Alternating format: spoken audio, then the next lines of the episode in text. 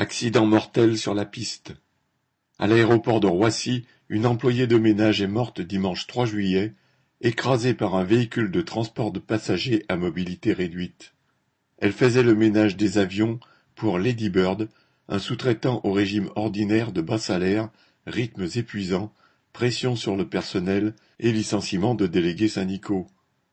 Quant au véhicule, il relève d'un autre sous-traitant, Samsic, qui a obtenu une partie du marché des passagers à mobilité réduite. ADP met les sous-traitants en concurrence et ceux-ci baissent leurs prix pour emporter le marché. Cela se fait sur le dos du personnel dont les conditions de travail se dégradent, les indemnités baissent ou les avantages disparaissent. L'enquête dira peut-être ce qui s'est passé en détail lors de cet accident mortel. Mais pour les salariés, le coupable c'est ce système de sous-traitance et de mise en concurrence systématique et ses donneurs d'ordre, ADP et les compagnies, qui amènent la surexploitation et accroissent les risques.